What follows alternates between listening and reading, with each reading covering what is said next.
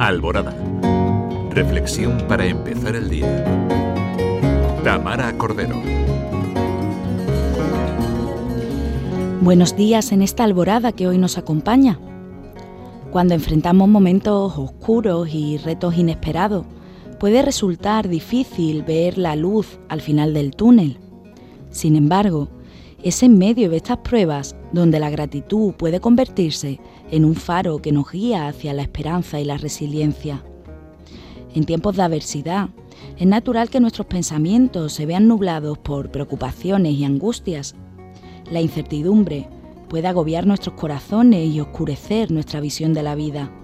Sin embargo, es precisamente en estos momentos donde la gratitud puede ejercer un poderoso efecto transformador. La acción de gracias nos enseña a reconocer las pequeñas bendiciones que aún nos rodean, incluso en medio de la tormenta. Se trata de tomar conciencia de las cosas simples que muchas veces damos por sentado. Un amanecer que tiñe el cielo de colores, el abrazo de un ser querido, una sonrisa que ilumina el rostro de un desconocido, al cultivar la gratitud, aprendemos a valorar lo que tenemos en lugar de lamentar lo que falta. En momentos difíciles podemos encontrar consuelo en la gratitud por nuestra propia fortaleza y resiliencia. Cada obstáculo superado, cada lágrima secada, nos recuerda que somos capaces de enfrentar las adversidades con valentía y determinación. Es en medio de la adversidad donde la gratitud puede convertirse en una práctica liberadora.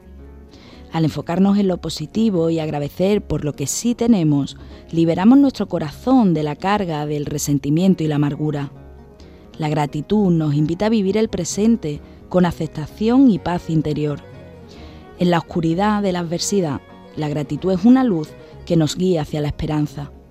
Aunque no siempre podamos controlar las circunstancias, podemos elegir cómo afrontarlas.